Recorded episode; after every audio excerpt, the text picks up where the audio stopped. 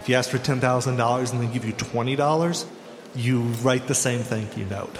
You know, don't ever take it personally when they say no. I wrote a grant years ago to a local zoo. I tried to get it in there. They're like, yeah, we don't see how this really fits our goals. So that's why we said no. Curtain ready. Curtain go.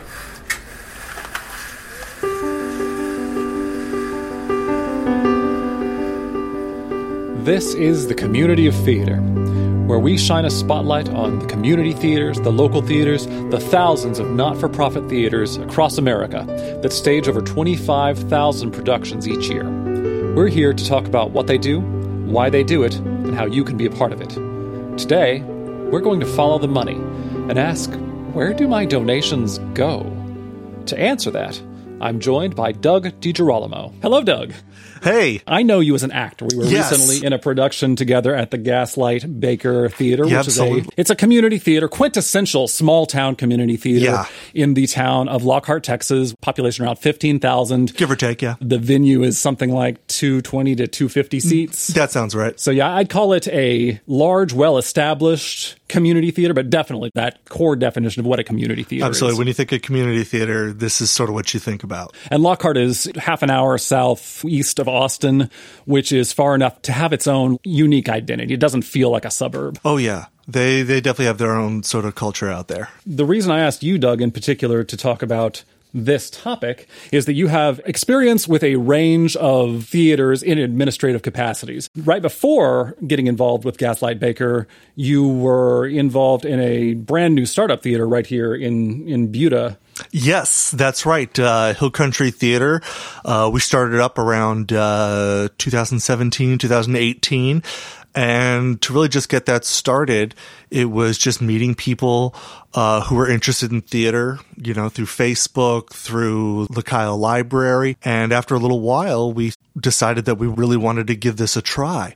So we put on a Shakespeare at one of the local high schools over the summer, and from there, it was sort of history until COVID. And so COVID kind of did that project in? COVID, yeah, it sort of did us in. You know, a lot of live venues were shut down. We didn't have everything that, you know, the other larger theaters have.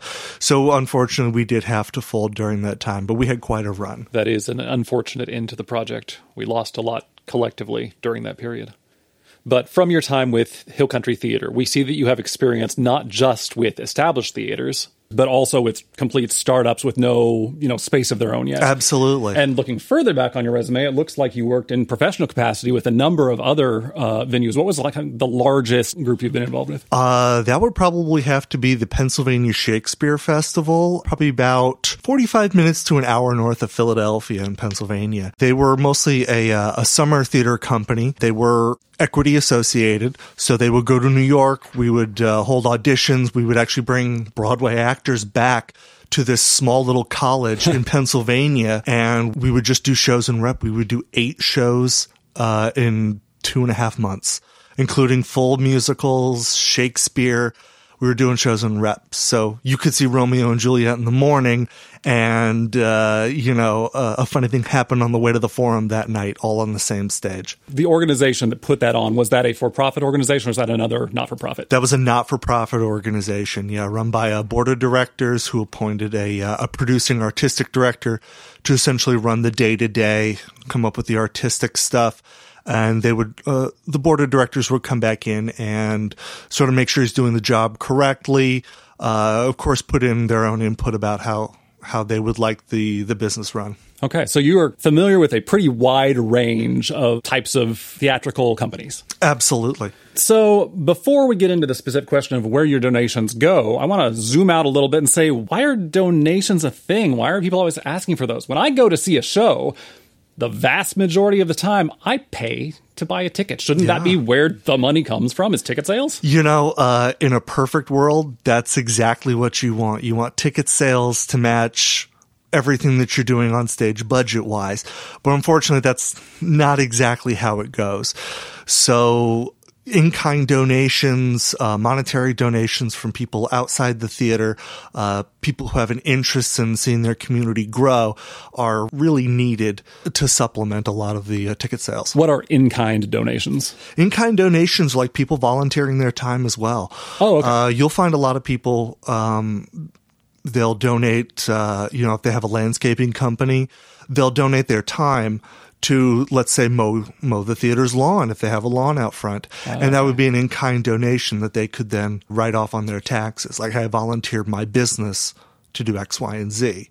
And normally it would cost this, so I'm going to take that and subtract it from my taxes. Got it. Okay. So then that does kind of get us to, where does all this money go? Because most community theaters, at least, are staffed by volunteers. Most actors are volunteers. Most places I've worked... Yeah, there have been a few places where there was some stipend for the director or music director, but for the most part, all the roles are volunteer. So where is all this money going? Absolutely. A volunteer is probably the greatest thing you could get in a community theater. The money that you're asking your patrons for, you're asking donors for, is going to a variety of different things.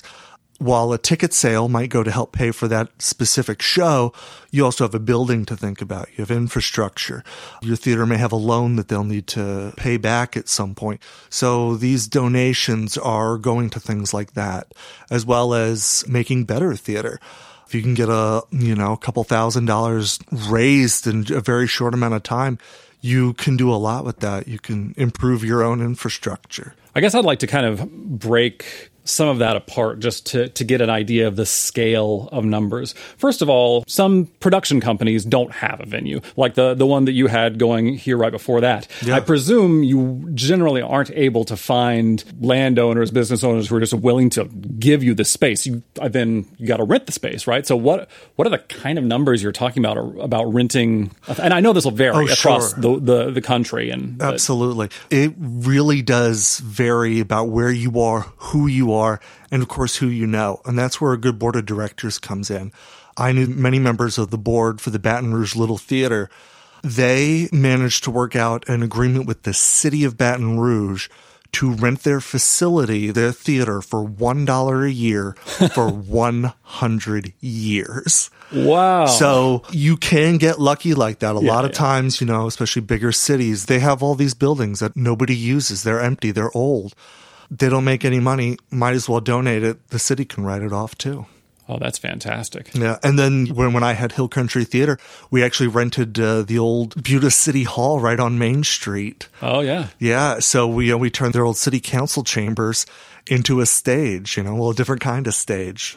Some of the theaters I've worked with, maybe a decade back, way off Broadway, Community Players, which is up in the north side of Austin, Leander, they, over the years, I think they don't have a permanent home right now, but previously they were in two different kind of industrial parks or strip centers. Do you have any sense of what that kind of space costs? It can be very expensive. When I was up at TexArts up in Lakeway, northwest Austin, they were in a strip mall. A couple doors down, you could find a Thundercloud subs.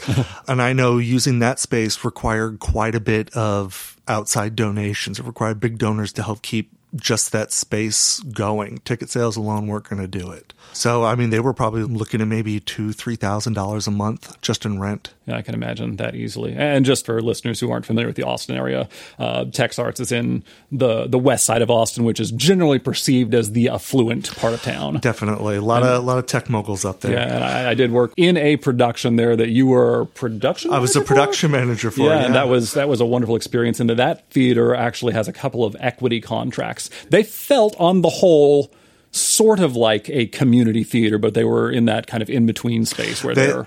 Absolutely, they were. They really wanted to get their equity membership there so that they could bring in better talent, which in hopes would bring in better ticket sales, justify the cost of a ticket. And they could also go back to their board of directors and say, look who we're getting.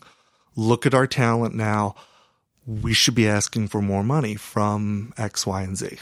Okay, so back to the kind of fixed costs of companies that do have their own space. Mm-hmm. I know a lot of them, like the Gaslight Baker, are in historic buildings. Oh, yeah. And when you own a historic building, sometimes things break and you can have I imagine, tremendous unexpected expenses. Oh, yeah, absolutely. In an old space like the Baker, which is an old theater that's been around for more than 100 years, you're going to find a lot of stuff breaks down. And that's where a lot of your money's going to go. You're going to go to fixing an AC unit that was maybe put in the 80s. You're going to go to fixing, pipes, toilets, sinks that have been there since probably the beginning, since, the 30s and 40s. And that's going to get expensive, especially in such an old place where you have to be very careful about what you rip up, what you don't, what you replace, and how you replace it. So all that comes into costs. Yeah. I'm in a 2,000 square foot house here. The air conditioner died a couple of years ago. We had to replace it, and that was something like $14,000 for a residential space. Yeah. I have to imagine that for the Gaslight Baker, which is, I'm going to guess, like 10,000 square feet or something? It's definitely more than a 3-story building, that's for sure. Yeah, I mean, that's got to be just in the tens of thousands easily. Absolutely. And I can tell you from working at the Baker and, being on their board, we do know that there are quite a lot of electrical problems that are going to need to be addressed very soon. That's something that they're going to have to be looking for in the future, funding for at least. Yeah, sure. So, yeah, that is definitely a big set of expenses. Either if you have your own permanent home as a theater company, maintaining it. Otherwise, just acquiring space. Yeah, I mean, when you have your own space and you're paying for it yourself, you're probably looking at maybe 30% of your income is going to have to go just to building upkeep. I mean, just for cleaning it, just for fixing things that break, in shows. People aren't always the most careful. Accidents happen. Things are getting used quite a lot. Toilet gets clogged. There's maybe a couple $100 down the drain. I mean, it's probably an entire day's performance worth of ticket sales just to fix something that your audience never sees. Yeah. Outside of facilities themselves, are there other major fixed expenses that are just part of having a theater company? Yeah. One thing your theater companies, especially nowadays, need to have is insurance. Insurance. It's so important.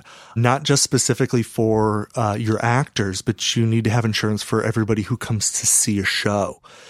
And then there's specific insurance for boards of directors that protects them against certain liabilities or wrongdoings that the company may come down later. Such as, say you find your treasurer was siphoning off funds to pay for a new car. Well, with board insurance, the insurance company would essentially pay for you to litigate against that board member. So it's important to always have your bases covered. Do you end up having to go to a variety of different insurance companies to sort all this out? I mean, how do people even learn how to manage that sort of thing? I mean, you have a bachelor's in theater, just but it covered the administrative side. Is that something you start learning in school, or is this stuff you pick up just working in this? Well, a little bit of both. Upon graduation, there's not like a list of insurance companies on the back of your diploma. You sort of learn it as you go. The more theaters you go to, you see different policies. You see what policies include what and for how much. And it also depends on your size of theater and how much you're able to spend. I know for Hill Country Theater, when we purchased our insurance, it was maybe about $500 for the year. Only because we had very limited seating, the number of shows that we were doing. They also had somebody come out to take a look at the building. Luckily, ours was built in the early 2000s, so everything was really up to code. And it also depends on what all you have there. We were holding a lot of set pieces. We had lighting fixtures, and all that's got to be covered under insurance, too. So these are expenses that you're not necessarily thinking about. Well, that occurred to me, too, just the point of set pieces, storage. Like some companies I know will tear down and basically throw away entire sets after every show because they can't afford storage space. Others, like the Gaslight Baker, fortunately has some right next door. But I presume that's a benefit of being kind of in a small town where real estate's slightly cheaper. Definitely. A lot of theater companies, they're going to look at the cost of that stuff. Is it cheaper to just buy new lumber every month? Or is it cheaper to have a couple of storage units where we can put this and go get stuff in and out?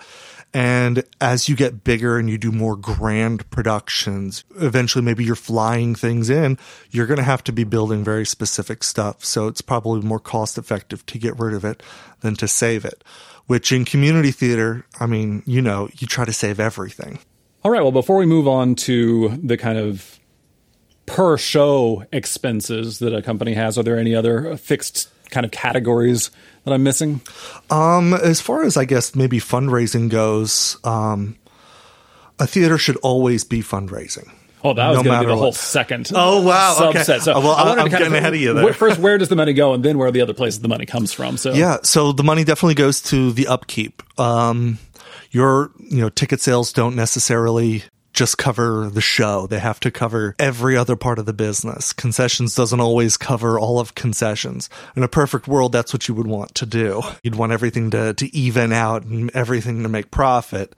But with, show rights being as expensive as they are now, especially for musicals, you're looking to spend maybe $5,000, $6,000 just to get the rights for a show. That's the kind of a high end? That's about the median. Wow. That's about the median for a musical. Well, what kind of number? I mean, it's per production, right? Per performance? Yes. For Annie Get Your Gun, for instance, it was probably about $4,500 for the rights to that for 3 weekends. Right. So 8 performances is what we had originally scheduled there. That's right. A lot of that has to be paid up front. Right. And so you have to have that money there beforehand before you can even begin to do the show. Not to mention we had to rent special equipment, software, so we could actually have our music for it. Uh-huh. A lot of that is unseen expenses that your audience is benefiting from. So I guess step back there and mm-hmm. say, I'm going to start looking at the budget for a new production. What are the kind of major categories I'm looking at? Sure. You're thinking, I want to do a show and I want it to sell and I want it to be good and I want it to have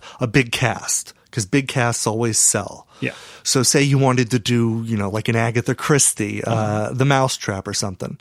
You're going to go find out who owns the copyright to The Mousetrap, which I believe is Samuel French. Mm-hmm. Samuel French is going to look at your theater. They're going to say, okay, how many people do you seat? What is your annual budget? And then they'll come up with a rights contract for you. It's usually around maybe $100 to $150 a performance. For a straight play. Much cheaper than a musical. Straight plays are much more affordable and easier to get up. You don't have to worry about musicians, choreographers. Depending on the play, you don't have to worry about massive scene changes. Plays are mostly written to be more accessible to theaters everywhere. So there's the licensing side of things. Then what are you actually paying for? I assume costuming and set are the main? Yeah, you're going to do a lot of sets. Everyone says, at least all of the theaters that I've been to, sets are going to be easy. We have this, this, and this. Well, it's not this, and it's that X, Y, and Z you need to worry about. It's A, B, and C, these super specialized items that are really going to take up a lot of your budget. And a lot of theater companies will look at these shows and go, oh, well, we have all these flats and we have all this. We could definitely do it. Mm-hmm. Well, if you're doing something like The Producers, you need the same set twice, one in regular color and the other completely painted in white. It all happens between a musical number. Yeah. So you're thinking, I have all these flats and stuff, but you're not thinking about, we have to build it twice. We need all this extra paint. Where are we going to store it when it's not being used? And most importantly, how are we going to get it built? You have to manage volunteer time. That's so incredibly important. That's something the Gaslight Baker Theater is really trying to get a hold of, especially after COVID. According to the U.S. government, a volunteer's rate that is taxable is about $23.50 an hour. That's what it's valued at. I mean, if volunteering really did pay that, I think we'd all be volunteers. I'm probably getting ahead of myself to a different topic I want to hit later, but yeah. I have worked with a number of theaters where they want you to log your volunteer hours. I'm guessing that's tied to specific grants? Yes. You want to keep track of everybody who's helping out, not just for grant purposes, but for insurance purposes. If somebody slips and falls during a set build and, they get up, but they say they're fine, a few days later, oh no, they got this big welt. Turns out they really pulled something bad. You really have to know exactly what happens. You want to fill out incident reports, things like this, things that really require an administrative office to take care of. Because, you know, your regular director or costumer isn't going to know what to do. Well, we're definitely coming back to grants in a minute. Yeah. But to kind of put a bow on the whole per show expense kind of thing, what is the ballpark we're looking at for actual expenses for a community theater like the Gaslight Baker putting on a straight play, like you said, an Agatha Christie or something where you have 8 to 10 actors? Yeah. Figure you're doing a little bit less known show with about 5 people at about $100 a performance. Say you do it for 3 weekends, 3, 6, 9. Mm-hmm. It's 9 performances. So that's at least $900, not counting in taxes or anything. Then you're going to want to look at sets. Assume that you have all the flats you need. You'll need to paint. You'll need to get specific props for it. So you're probably looking at maybe another $1,000 to $1,500. Mm-hmm. I mean, to keep it conservative. Costuming, as long as you're doing something not, you know, too out in the woods, most people will be able to have their costumes at home, or they'll be able to pick up at Goodwill. So that'll save a lot of money. But doing specialty shows, like a show in Victorian times, you're going to have a hard time finding those costumes. So you're going to want a bigger budget for stuff like that. You never know. Lighting, you could have a lighting fixture go down. I know lamps inside of lights can cost about $40 to $50 just to replace. Yeah. You know, but if you have an LED, you're in luck. Those are pretty simple. Then, you know, you look at other things like marketing. Marketing is definitely something I see community theaters really not putting a lot of their money into. This is how you get people into your shows. Well, it seems like marketing, for the most part, at this point, would be a volunteer job because you do so much on Facebook, Twitter, or social media. I guess there's frequently printing for posters, that sort of thing. Is that where the expenses come in? Absolutely. And really, to get a lot of those Facebook likes, to get that audience that you want, you're going to have to buy an ad from Facebook or Instagram or Twitter or however you're doing it, because just sharing it does not get it to as many people as you think. Yeah. So definitely having a good-sized marketing budget, really pushing it out with new content constantly. You always want to keep it in people's faces, and that can cost a little bit of money. Yeah, for sure. You know, you say a little bit, though. It could definitely cost quite a bit. We're talking about like $50 for a show. We're talking in the thousands. I suppose it's probably whatever you want it to be. It right? really but, is. You know, with social media marketing the way it is, it's very affordable. It's very accessible to anybody who wants to advertise something. I know the way Facebook does it because I've used them before. They, you know, for $25, will push it out to between this and this amount of people. Mm-hmm. It can really vary. So you want to be very specific in who you push it out to. And the more specific you are, the less sort of people you might get. Yeah. So you're going to want to spend more money to make sure that all those people really see it. So if you're looking at maybe a week's worth of good advertising on Facebook with just one ad, you're probably looking at maybe $50 to $100, depending on your range. Now, if you're going to be doing that for an entire production, say you want to do it as soon as the cast gets announced, you know, 6 weeks rehearsal time, you're going to be doing that for $100 for 6 weeks. It can add up for sure. Don't forget printing for posters, any other promotional materials like that.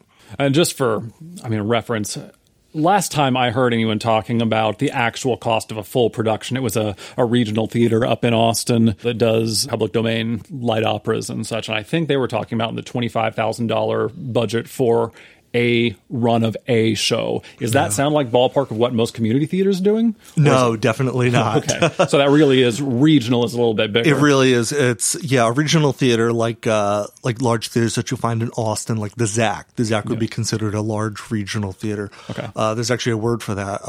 LORT, large operational regional theater.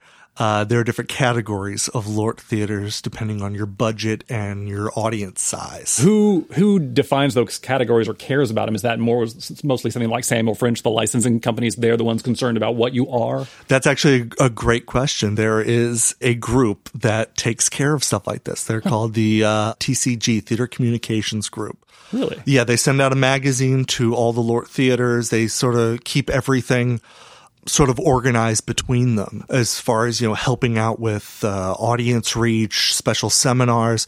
And there's a group for community theaters as well called the American Association of Community Theaters, AACT, mm-hmm. Which if you're running a community theater, if you're listening to this, join the AACT. It is just so valuable for anything that you need. Discounts on scripts, supplies, they have seminars, they have new play festivals, they give out awards to community theaters across the nation. Mm-hmm. It's like $100 a year to join something like that. I've been involved with community theater for something like 20 years, and this is the first time I've heard of, you know, theater insurance. I would imagine starting up a new theater, which I think people are trying to do pretty often, and that's the kind of person who's most likely to be going back and listening to this kind of podcast. Sure. I'm guessing an organization like that could provide helpful checklists for these are the things you should really be looking into as you start up. Absolutely. One thing I found very, very helpful was their board organization section. Once you join, you get all their resources, and their resources go on and on. They have specific sections about how to run a board of directors, who is required to do what, and how each person is responsible for certain aspects. And it also helps you find people to help run your board, because you don't want an entire board full of actors, because they'll just want to do the plays they want. When you're putting together a board, you want at least minimum one person who owns a business already, an accountant, and a lawyer. You want them to volunteer their time on your board in some way. And you will save yourself so much headache. Circling back to your example of the Mousetrap. Last time I was in the Mousetrap, which was like 5 years ago out in Wimberley at the Emily Ann, I think the capacity of that black box theater where we did that is something like 50 people. Okay. And we probably did about 9 shows, like a 3-weekend run of 3 shows. And so I've just put that into the calculator here, assuming something like $15 per ticket. That comes in around $5,500 in ticket sales for that sort of production. So I guess the implication then is a show like that's going to take more than $5,500 to put on. Absolutely. Especially a show like The Mousetrap, it's very period piece. You're going to have to find specialized costumes, which are going to cost you a little bit more. You need certain special effects. Mm-hmm. I know in that show, there's a snowstorm outside. Yeah. So you got to sort of recreate part of a snowstorm. There needs to be like a working fireplace, things like that, which are all gonna, add up when you when you look at it in the whole. It's like you're essentially going to have to build a house mm-hmm. for as little money as possible to make it believable. Yeah, and certainly in any production there are corners you can cut or ways to do things creatively. Like in that one, we didn't have a real fireplace. We did have a lot of period furniture, but we used lighting effects for the fireplace, that kind of thing. But okay, I think we've pretty much hit where the expenses are. We've established the ticket sales are not enough to cover them. Yeah. And we have alluded to grants. But what are the kind of general categories of sources of income for theaters that aren't the ticket sales? That aren't ticket sales. You could sell ads in your playbill. Those usually cover the cost of printing your playbills, which is always good to have. Mm-hmm. But if you get like a real go-getter out there, somebody who can really hit the streets, go to local businesses, you can really sell quite a lot of ads. It adds bulk, but that's money that you get to see come back. And what I always like to do when I sell ads is ask them if they want to create a coupon. Mm-hmm.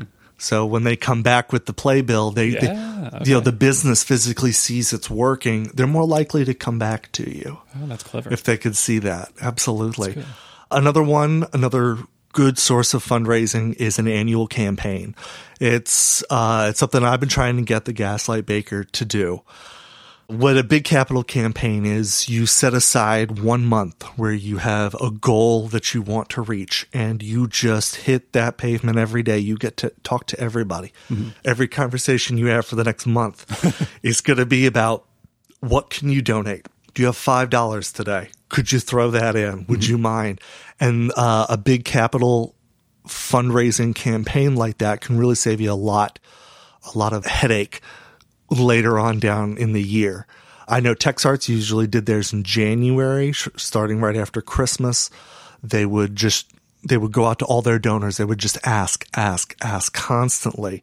But then as soon as February hit, we didn't have to go back to our donors because they had already given everything that they could. Yeah. And you have that money for the year. Yeah, that's great. Do organizations kind of differentiate between one-time donations they're asking for and recurring donations? I mean, is that something that's on the minds of arts administrators? Definitely. Absolutely. A recurring donation is probably our favorite donation. It's something we're going to get every month. It's something we can count on. A one-time donation is just as good, but say they give $1,000. That's only $1,000 we can use one time. But if they're getting $1,000 a month, that's $12,000. It adds up a little bit more. And you want to go out of your way to thank those people who set up recurring so that they keep doing it. And I know that there are a lot of tools in the modern world that are, highly used in like the podcast space, like Patreon to get recurring donations. But are actual brick and mortar spaces like community theaters using the same tools? Or are there other methods to try and get recurring donations? They can. Hill Country Theater, we had a Patreon for a while, right up until really COVID hit when we couldn't get people together to create content for it anymore. But with live theater, doing a Patreon type of fundraising can pose difficulties because you can't post full shows on there. You can only post so much before copyright law comes into effect. Mm-hmm. So you have to come up with very creative ways to use Patreon. And I haven't seen a whole lot of theaters come up with, the definitive answer yet on how to use it. I think it's still too new. And, fundraisers they're sort of on the fence about how they can really use this. I think most of what you've referenced thus far would probably be categorized as small donations or small donor donations. Yeah, those are small donor donations. And that's individuals giving to organizations just at an individual level, at a personal level. Absolutely. That's typically, I think, contrasted with either very wealthy individuals or organizations. Yeah, those would be more like sponsorships. Mm-hmm. That's like when you go to see a Dallas Cowboys game, they're playing at the AT&T Stadium. Yeah. So that's a big sponsorship to have their name on the front. It's great if you can get something like that. I know one of the shows we were going to do, we actually had somebody underwrite the show for us. Yeah. Unfortunately, we didn't get it up because COVID happened 3 weeks later. Well, I think I saw that there was a specific underwriter for the next production of the Gaslight Baker. Yes, absolutely. Blithe Spirit. Yes, somebody actually underwrote that show. Yeah. And that means they have essentially agreed to pay for the rights to use that show. That's fantastic. So a lot of theaters vary this, how they credit that. Yeah. And that really varies about what you can offer, what your theater can offer versus what, like a Broadway theater could offer. A lot of times it's just, your name on the poster in the credits, like Walmart presents a Hill Country Theater production of The Odd Couple. Yeah. At the Gaslight Baker in particular, though, there is a large banner on one of the side walls of the theater that has a big display of all the donors for the past season. And I think that's updated every year, right? It is. That's updated every year. It's just one of the ways that we like to thank our donors for supporting us and, believing in us. Because they're not just giving $50 here and there. They're there for us. They're paying the $50 and they're coming to see the shows and they're seeing the benefit of the theater in their community. How do you make a pitch to an organization to be a sponsor when you're new, when you're a startup organization like the Hill Country Group that you were? Yeah, when you're new, it is very, very difficult. That is for sure. It's best to go to people that you know first. Say your dad owns a plumbing business. Mm-hmm. Ask him to underwrite a show for you. Ask him to be a sponsor for it. The more sponsors you can get, the more it shows others what they're missing. Snowball, hopefully. Exactly. So if you get one, you can sort of get another and then another and then another. Okay. Barring you don't, burn the place down, you can keep going. Okay, so we've covered ticket sales, donations from individuals sponsors, and from large organizations, sponsorships. Now, there's one more I'd like to mention. Yeah. That's from incredibly wealthy donors or unicorns. Oh, okay. That's people who have millions upon millions of dollars. Right. And they just need to get rid of it for tax purposes. I imagine not every theater gets to have one of those. Not every theater gets to have one of those. But what a lot of theaters do is called an endowment. if you can get yourself big enough and you can show that you're getting quality audiences, you're doing excellent work, you could start what's called an endowment fund. So that's when you can get a big donor, like a Jeff Bezos type, to put $10 million into a specific account. Uh-huh. It's going to be high-yielding interest. Uh-huh. Then the agreement, 5 years, 10 years, 25 years, we will never touch that money, but we will use all the interest it gains to run it every year, to run the theater every year. So like $10 million on a high-interest yielding account, you could probably make, I don't know, maybe $75,000 a year, and that'll help pay for, let's say, all the rights for your shows. Yeah, I definitely hear the term endowment, the something endowment for the arts. Is that actually the definition of an endowment? So the National Endowment for the Arts is a little bit different from a bank endowment. Okay. The National Endowment for the Arts is essentially a grant-giving organization through the U.S. government. They give it to local, they give it to states, who then dish it out to counties, municipalities. And that's how, and you apply through them because they know what art is in their community. They know what they want to fund. Mm-hmm. You know, some fat cat in Washington isn't going to... doesn't really care about, you know, your production of an all-male version of nonsense. Oh, and then that's a perfect segue into grants, because I have heard that you, Doug, are personally quite good at getting grants. I have written a few successful grants, that's for sure. Grant writing can be very daunting when you look at it. The first grant I ever wrote, I was probably scared every time I opened up my computer to work on it. But after you get the first one, mm-hmm. the first one I ever wrote was for lighting and sound equipment for Thibodeau Playhouse in Louisiana. And we got about $12,000 for brand new LED lights, microphones, all the cables that go with it, soundboard, and a new light board. And a lot of work goes into that. You really have to know so much about your community. You need to know who's is going to benefit specifically. Mm-hmm. And each grant-giving organization is going to have their own goals of what they want to see done. So you want to make your goals match their goals so that they'll give you money. What is it that's intimidating about these grant applications? Because I've never seen one. Is it more that there are a lot of different types of specific question to answer, or is it that it is more of a persuasive essay that you're writing? It's a little bit of both. The easiest grants you'll ever get are when they give you the questions to answer. The last one I wrote was for from Caldwell County, and they asked 6 questions, and their board did not want to sit there reading all of it, so they said each answer you have 1,500 characters. Okay, just state your case. And while that may seem like it's like, oh, yes, I don't have to do all that writing, you have to get a lot of information. You have to persuade a lot with very little, wiggle room. Uh-huh. And then there are other organizations that just, tell us about your organization and what you want. Mm-hmm. And that could easily just be a page. It could be 2, or you could write a 20-page book about everything that your theater's been doing, what you plan to do, specifically who it's going to help, how you're going to use that money, how this is going to make a difference in so-and-so's life. Is there kind of an implication there that the 20-page book is going to be more fruitful, or do you just have to guess? You don't have any guidance. You really do have to guess. It's really a guessing game, because you're essentially writing down your pitch to why you deserve this money that they have. They want to give you that money. I'll tell you right now, grant organizations, they put that stuff out there because they want to give you money. Okay. When they read your grant proposal, they're looking for reasons to give it to you. And if they read a reason not to, they don't give it.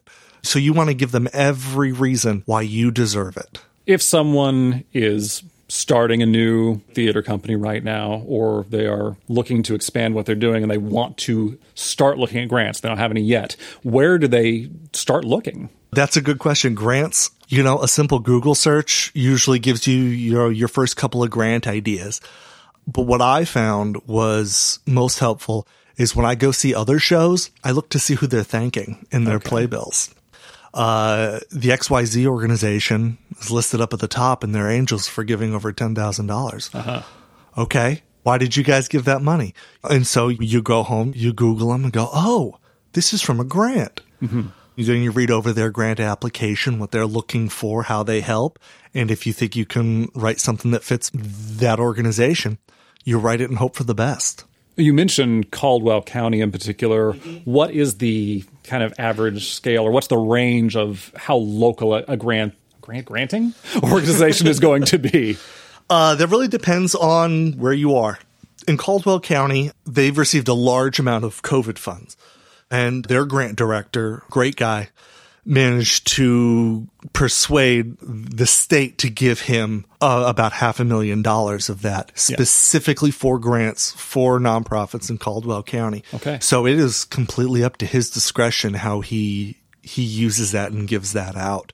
So we were lucky enough to get about $5,500 from that, specifically for live music, hiring local live musicians to perform and be part of our theatrical events. Great. As well as scholarships for students for the acting camps that we do. And we probably gave out about $3,000 in scholarships to kids who normally wouldn't have been able to come out and do an acting camp with us. It's really boosted our numbers, and we're able to show that to the community.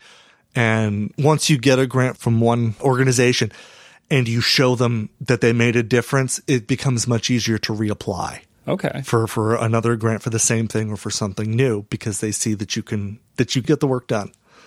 Again, a question from the perspective of an organization who's new to grants. Yeah. If they start writing these applications and manage to get 10 out, what kind of success rate are we looking at here? Do they need to be discouraged if they don't hear back from 8 of them? Or no, don't be discouraged if you don't get a grant. What I always like to do is, I probably failed as many grants as I've written successfully. I like to ask them, hey, why did you say no to this grant? And sometimes it's because we just didn't have the money. We found other people who deserved it a little bit more. And you can't take that personally. Other times it's, well, you didn't really fit our goals, what our organization wanted to do. I wrote a grant, years ago for, I wrote it to a local zoo because they were giving away grants. Mm-hmm. And I tried to, I tried to get it in there. They're like, yeah, we don't see how this really fits our goals. So that's why we said no. Fair enough. So yeah, don't ever take it personally when they say no. But you've had really good luck getting responses when you went and asked that question, huh? I have. I've been pretty lucky.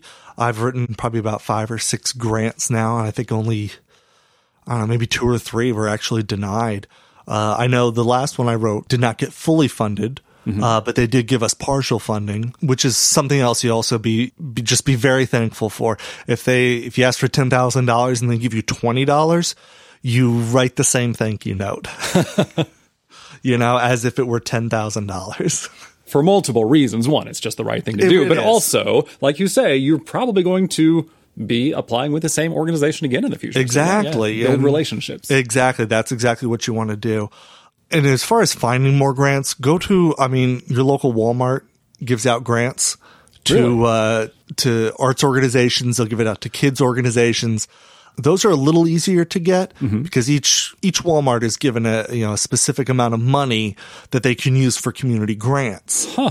And if you get in with the manager, who is essentially going to be the one deciding if you get a grant or not, and you can definitely get either a lot of store credit with them, or they'll actually write you a check for a very specific cause. Well, that's fantastic. Yeah. Same with HEB. Which is another more local. Yes, right. HEB is, I guess, the Texas kind of premier grocery. Absolutely. Store, they're very big. It's like your Wegmans or your Krogers. Yeah, we're going to need to cover each of the regions in the U.S.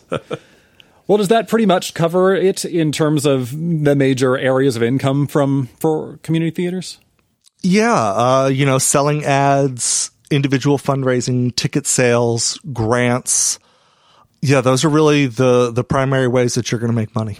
Do you see a big difference in the kind of percentage that ticket sales pay for of the overall budget between a truly community theater like the Gaslight Baker versus the more professional organizations like the Shakespeare in Pennsylvania? Yeah, there's definitely a very big difference.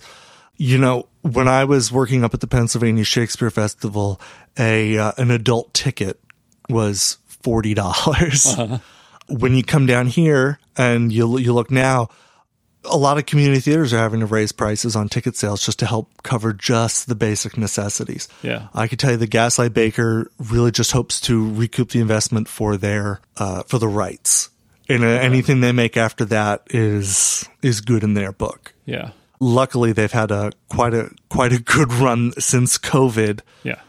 People have just been craving live entertainment to be outside. So they've been real lucky. They've been able to get quite a bit of those funds back. And of course, the more people you have in your audience, the more chances you have to ask them for more money. Yeah. I guess that actually reminds me of the one area that I forgot to ask about, which is concessions. Is that just a footnote on the income? It is.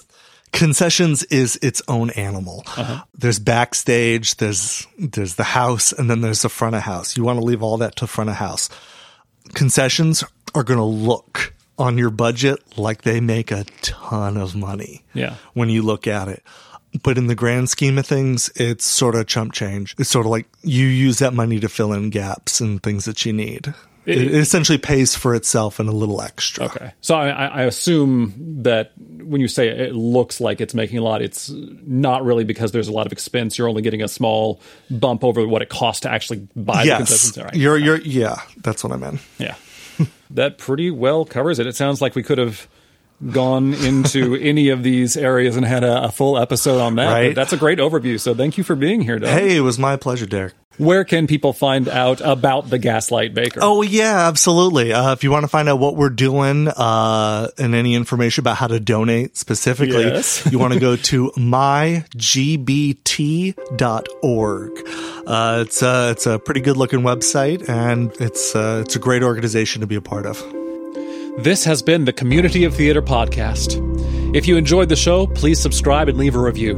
If you have feedback on what we discussed today, if your theater does things differently and you'd like to talk about it, or if you have questions or topics you'd like to suggest for future episodes, I'd love to hear from you. You can find the show on Facebook.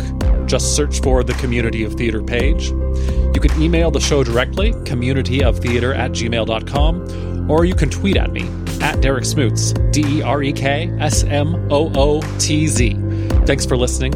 And if you're currently in a production, break a leg.